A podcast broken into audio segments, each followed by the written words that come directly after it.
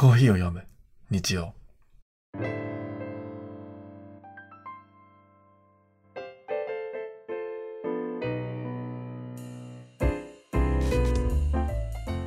毎週日曜の朝コーヒーにまつわるニュースレターを読みながらコーヒーについてゆるーく語り合うインターネットラジオ。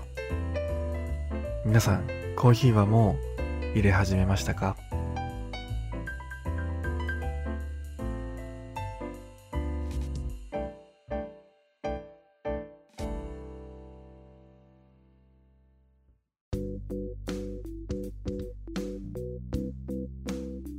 こちらの放送は2020年12月20日に放送された第15回目のリモート収録です。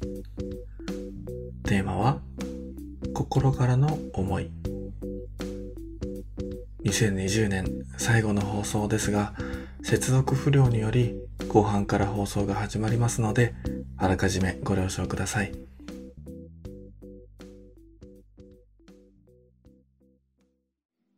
何の話してたっけな？この確証バイアスの話ですよね。っていうのをしてましたけど、ね。はい。こういう思い込みが 結構コーヒーにはあるよっていうところで、そう、このカッピングっていうところも、ちょっと僕になってたんですよ。はい、はい。カッピングって、あの、皆さんあんまし聞いたことないかもしれないんですけども、まあ、コーヒーの味を確かめるときに、このカッピングっていう手法が取られたりするんですけども、もう、うんいわゆる、もうコーヒーの粉をひいて、で、コーヒーのその粉にお湯を注いで、で、時間が経ったら、えースプーンでコーヒーをすするっていうのを、まあ、カッピングって言ったりするんですけども、まあ、そういった時に、いろんな人でやるんですよね、あれ。もう何人、大人数でやったり、まあ少人数でもやることはあるんですけども、まあそこではいコーヒーの、なんて言うんでしょう、この質とか、えーあとはこのグレードとかそういったものを決めるんですよね。そうですね。はい。まあそういった時に結局その決める人にもそういったバイアスがあるから、うん。人によってはこれは美味しくない、美味しい。人によってはまずい、苦いっていうことが人それぞれで起こりうるんですかね。ってなってくると、じゃあどう、そこをどう解決すればいいかっていうのが、結局、そのカッピングする人は常に自らの内に潜む偏見と向き合う意識が必要だと、えー、スタンダードジャパンには書かれて、ウィークエンドブルーには書かれてますね。はい、はい。そうですね。うん。もう、それしかないような気がしますね。本当に。そうですね。うんはい。あのーどどれだけこう、バイアスを取り除いて、うん。こ今ちょっとね、あの、電波を変えて僕やってるんですけども、ちょっと調子良さそうだったら、このまま、あの、調子いいタイミングで伊沢さんにも入っていただいて、そう、実はまだまだ記事は 読みたいところたくさんあるんですよ。そう。で、先ほどもちょっと急にスタンド FM 側が落ちちゃって、で、前半の30分、40分ぐらいはそちらで話しておりますので、アーカイブには残っているはずです、前半部分は。これからはちょっと電波状況にもよるんですけども、えー、後半部分を読み進めていこうかなと思うんですが、いかがでしょうか？皆さん聞こえておりますでしょうか？大丈夫かな？多分ね、この時間のタイミングもあると思うんですよ。この9時になってくる頃に、皆さん多分スタンド FM 一気に開くんですよね。あの、皆さん起きるので、そう、それで、たくさんスタンド FM 側に入って、で、パンクしてるんではないでしょうか。あとは、えー前半部分でこの危機感の時差とノースタンダードというところは読んでまいりましたので、次のその他の気になるニュースを進めていこうと思います。では、その他の気になるニュース、いこうと思います。COVID-19 の症状の一つとされる嗅覚障害の検査に世界中でコーヒーが使用されているとのこと。安全第一に年末年始をお過ごしくださいということで、これね、あの、この嗅覚障害って怖いなって、思ってるんですけど、本当に味も匂いもわからなくなるみたいですね。うん。これ多分コーヒー業界に勤めている人もそうですけど、まあコーヒーだけじゃなくて、このご飯を食べることにおいて、嗅覚が失われるってめちゃくちゃ怖いんですよね。うん。っていうのをすごく感じてて。まあだからね、この、不思議ですよね。このコロナっていうのが、嗅覚も奪うんだっていうのが、個人的にびっくりなところで。うん、僕まだかかってはないですし、日本に帰ってきても、えー、陰性、結果は、えーかかってませんよっていうことだったので、今はね、安静にして過ごしてるんですけども、うん、ご飯が美味しくならないって一番辛いですよね。まあ、というところで、この嗅覚検査に世界中でコーヒーが使用されている。ね、それだけフレーバーが際立っている。フレーバーが特徴的なものですよね、コーヒーっていうのは。ということで、えー、皆さんもぜひ年末年始は安全にお過ごしください。この COVID-19 ではい、嗅覚障害はいが出るっていうのが、はいものすごく怖いなっていう話をしてました。なんかね、食を食べることにおいて、あの、嗅覚が失われると結構味取れなくなりますよね。そうですね。本当に強い味しか感じなくなるっていう話を聞いたことがあって、うん。僕も何も美味、しくないって。そうそうそう。あの、苦手な食べ物とか鼻つまんで食べることもあるけど、あの、それと同じですよね、結局。味をうん味わいたくないから鼻をつまむっていうのは、本能的に人間の脳にあることで、はいこの嗅覚をなくせば味がなくなるっていう、うんうんこれが COVID-19 によって起こりうるっていうのがはい怖くて、美味しいものも美味しく食べれないっていうのが、うわ、怖いなって思いました。本当ですよね。うん。はい。もうそれだけじゃないんですけどね、この COVID-19 の怖いのは。もうまあたくさん、そうですうん、この感染力とか本当怖いことはたくさんあるんですけども、その一つで、この嗅覚障害っていうのも聞いてて、いや、恐ろしいなと、はい。えー、思うばかりです。ううんん。では、次の記事いきます。えー、キントが、Spotify で季節や日常のシチュエーションに合わせたプレイリストを配信開始。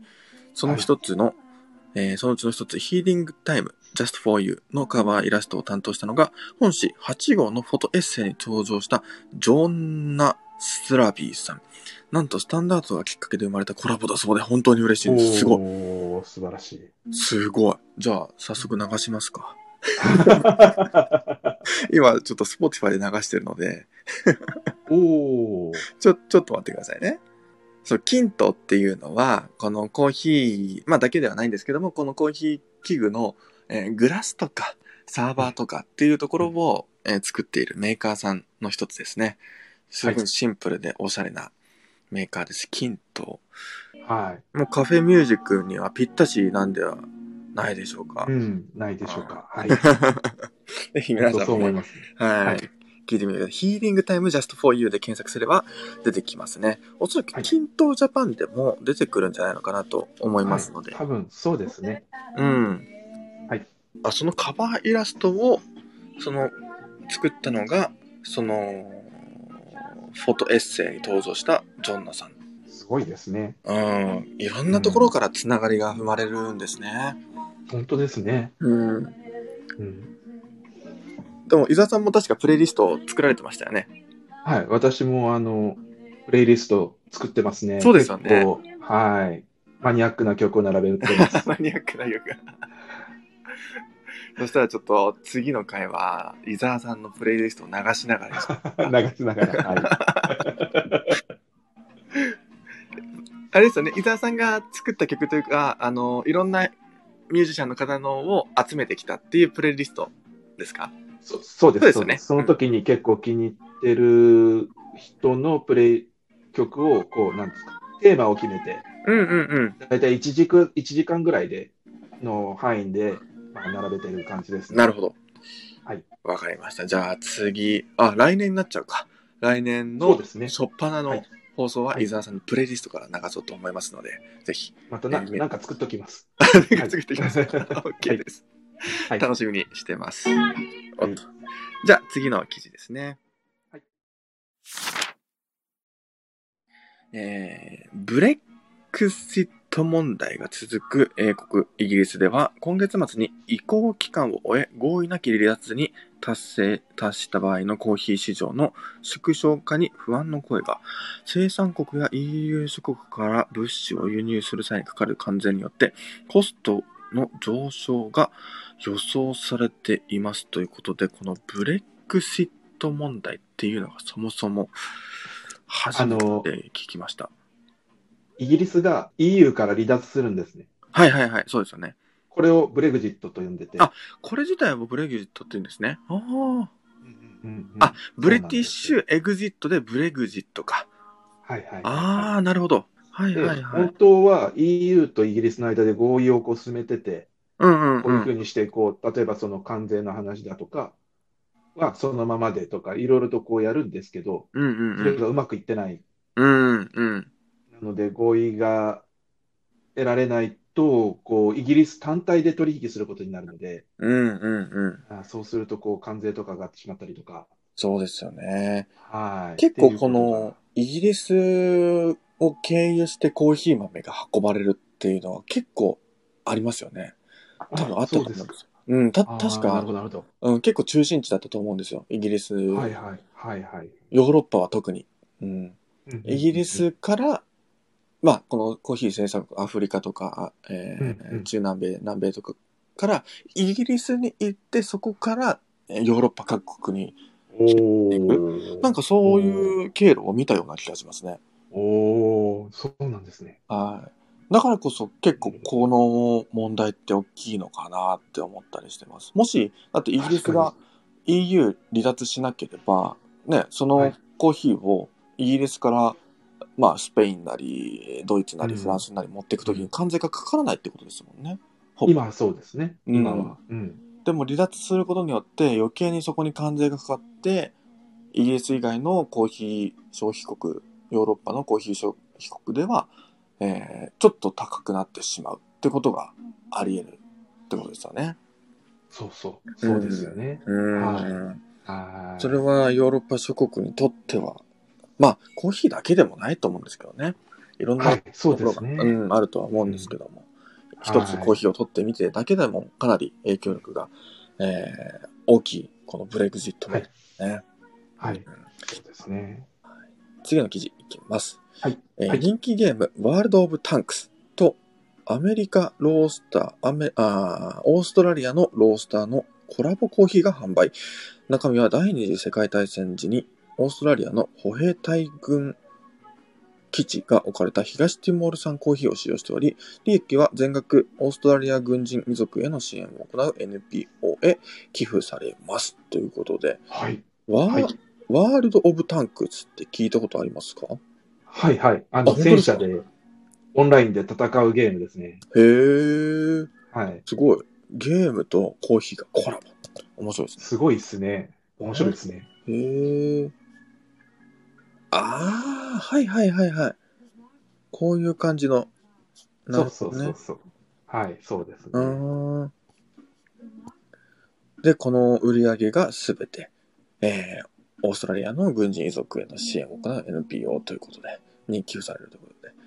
で、コーヒー豆もこの東ティモール産コーヒーを使ってるっていうのが面白いですね。ちゃん面とそのね。うん。うんこの場所をを意識して使ってるというか。はいうんはい。ちなみに結構、オーストラリアはいは東ティモール近いので、まあ一部のお店ですけど、東ティモール産のコーヒー豆も売られてたりしてました。メルボルンでは。はいはいはいはいはい、うんなるほどなるほど。そうですよね。近いですよね。ものすごく近いですね。うんうんうんうん。あの、コラボといえばですね、はい。私が好きな、こう、まあ、アーティストで、ウォンクっていうはい。人たちがいるんですけど、はいジャズっぽい曲をやってる人たちなんですけど、あの、福岡のレックコーヒーさんとコラボしてコーヒー出してたりしますね。へえ。え、それ最近の話ですか？はい。まあ、そここ数ヶ月の話ですね。本当ですか？へえ、すごい。はい。そうなんですよ。グッズの売り場の中にコーヒーがあったりとか。へえ。はいはいはい。ああ、それは面白いですね。うん。はい。結構、こう、音楽とコーヒーも近いですからね。うん、近いですね。うん。えはい。なので、絶対結構いいなと。うん、いいと思います。だって、その、例えばその好きなアーティストさんの曲を聴きながら、そのコーヒーを飲むって最高じゃないですか。そう。最高ですよね。うん。はい。本当に。うん、そのコラボいいな。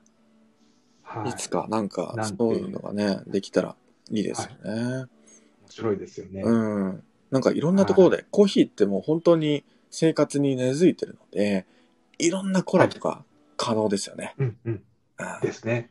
はい無限大だと思います。えーはい次の記事いきます。香川県多度津町かな？多度津町の絵になる喫茶店がツイッター上で話題に。カウンターとキッチンの間にレトロな額縁を貼ることで、まるで物語のような世界観を演出しながらもアクリル板の設置が可能とのこと。来店を考えている方は事前にツイッター等で地図、えー情報確認をということで、ちょっとツイッターに飛んでみますね。絵になる喫茶店。なんだろうな。うん全然イメージが。前回の熊の手を彷彿とさせる なるほど。そういう感じなんですね。またちょっと最後に不思議なやつをぶっ込んでくる。不思議なものを。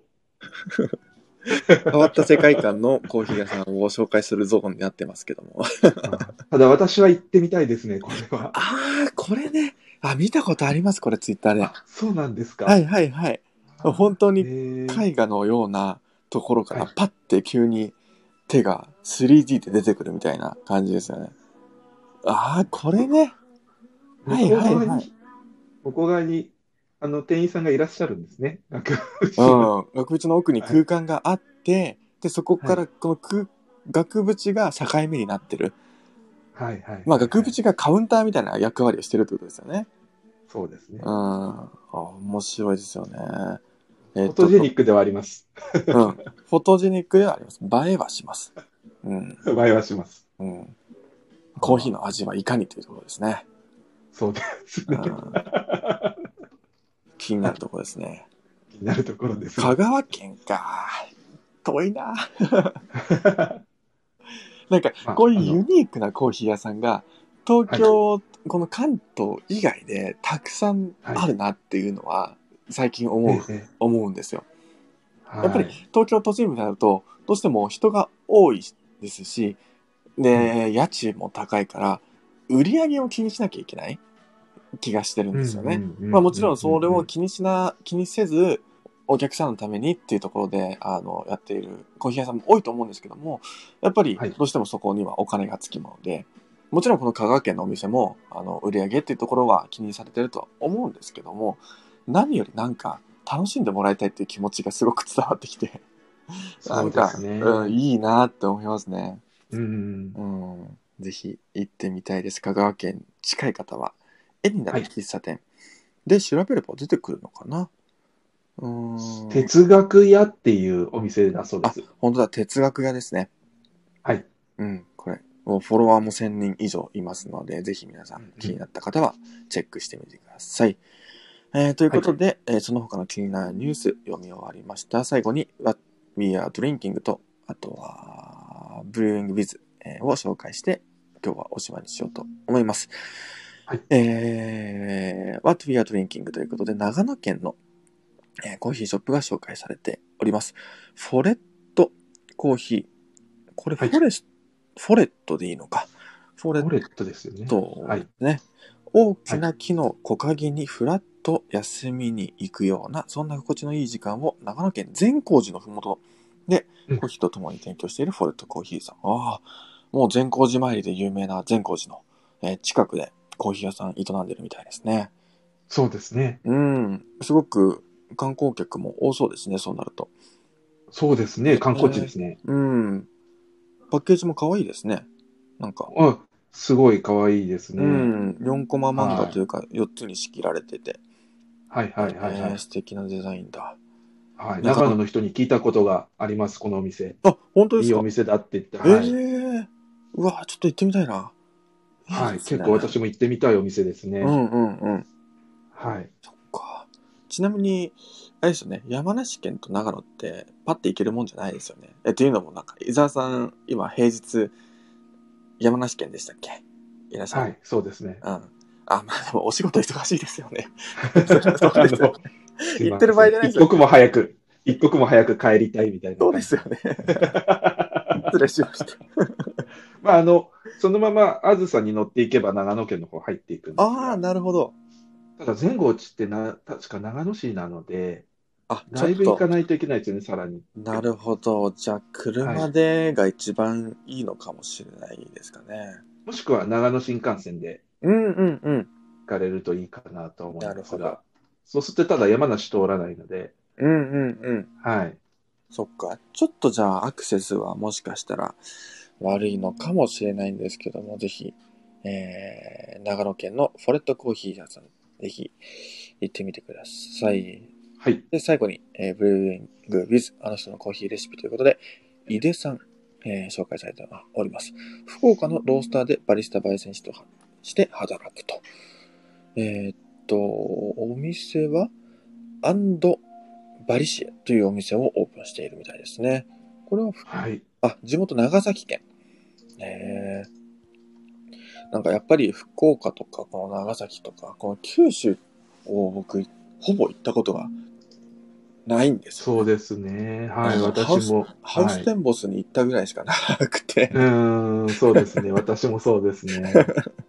はい。なので、ちょっと、コーヒータウンとして暑いんじゃないかなと思ってる九州地方、もしお住まいの方は、えー、長野県のアンドバリ、アンドバリシエ、井出さんお会いしているバリシエ。はい。ですね。はい。えー、ということで、えー、ウィークエンドブルー記事読み終わりました。ちょっとね、途中で、あの、電波状況がすごく悪くて、途切れ途切れになってしまったんですけども、もしはいよければ、このアーカイブに前半部分は残しておりますので、えーあとはいこの後半部分も、えー引き続きアーカイブに残っておりますので、ちょっとね、あの聞きづらいところもあると思うんですけども、また聞き直していただけると嬉しいです。えーはいということでね、えー今年最後のウィークエンドブルーになりましたが、でも、はい改めてね、伊沢さん、今年1年本当にありがとうございました。いえいえ、今年、今年は本当にね、あの、こんなことを始めるとも思ってませんでしたけれども、うんなんか最初の時は。うん。はい。ワクワクから始まって、もう来年もまた続くっていうワクワクで終わるっていうのは、そうですね。嬉しいです。うん。なので、ウィークエンドブリューも続く限り僕らもね、はいえーやっていこうと思いますので、皆さんもぜひお付き合いよろしくお願いします。そして今年度もね、たくさん、今年度というか今年も皆さんのおかげで、えーコーヒーを読む日曜日も続けられたと思っておりますので、えー聞いてくださった方本当にありがとうございます。えーなんかまとめに入っちゃいましたけど、なんか伊沢さん、あの、言いたいことありますか？言いたいことありますか？っていうか、皆様来年もよろしくお願いいたします。よろしくお願いします。あね、あの、今年は皆さん、諸本さんから今年1年ありがとうございました。来年もよろしくお願いします。あ、よろしくお願いします。こちらこそです。あの、このウィークエンドブリューなかったら僕ら、あの、やってなかったので、本当にありがたいです。まあ、ということで、えー、伊沢さんもね、本当にありがとうございましたということで、来年もよろしくお願いしますということで、えー、今年はこの辺でウィークエンドブリューおしまいにしようと思います。あ、伊沢さんいなくなっちゃったかな？まあいいや。あのーこの辺で終了といたします。ライブ放送は引き続き僕の、えーチャンネルの方でやらせていただきます。えー、あとですね、最後に、あの、僕だけの声になってしまったので、僕の、あの、宣伝に、宣伝させてください。12月26日から28日で、都内某所、東京都内某所で、えーメルボルンのカッピング、カッピングじゃないや、テイスティングコーヒーイベントを開く予定です。完全予約制の小規模開催となっております。気になった方は Twitter とノート、ぜひご確認してみてください。予約はまだ受け付けておりますので、気になった方、えーぜひ、えー予約お願いします。ということで、えーこの辺でコーヒーを読む日曜日、えー、今年の放送はおしまいにしようと思います。皆さん本当にありがとうございました。良いお年をお過ごしください。失礼します。コーヒーを読む日曜に関するメッセージや感想は、ツイッターで、ハッシュタグ、コーヒーを読む日曜とつけてつぶやいてください。そしてこの放送は、ラジオアプリ、スタンド FM でライブ放送後、Spotify、YouTube、Apple Podcast で配信します。お好きなプラットフォームでコーヒーを飲みながら聞いてみてください。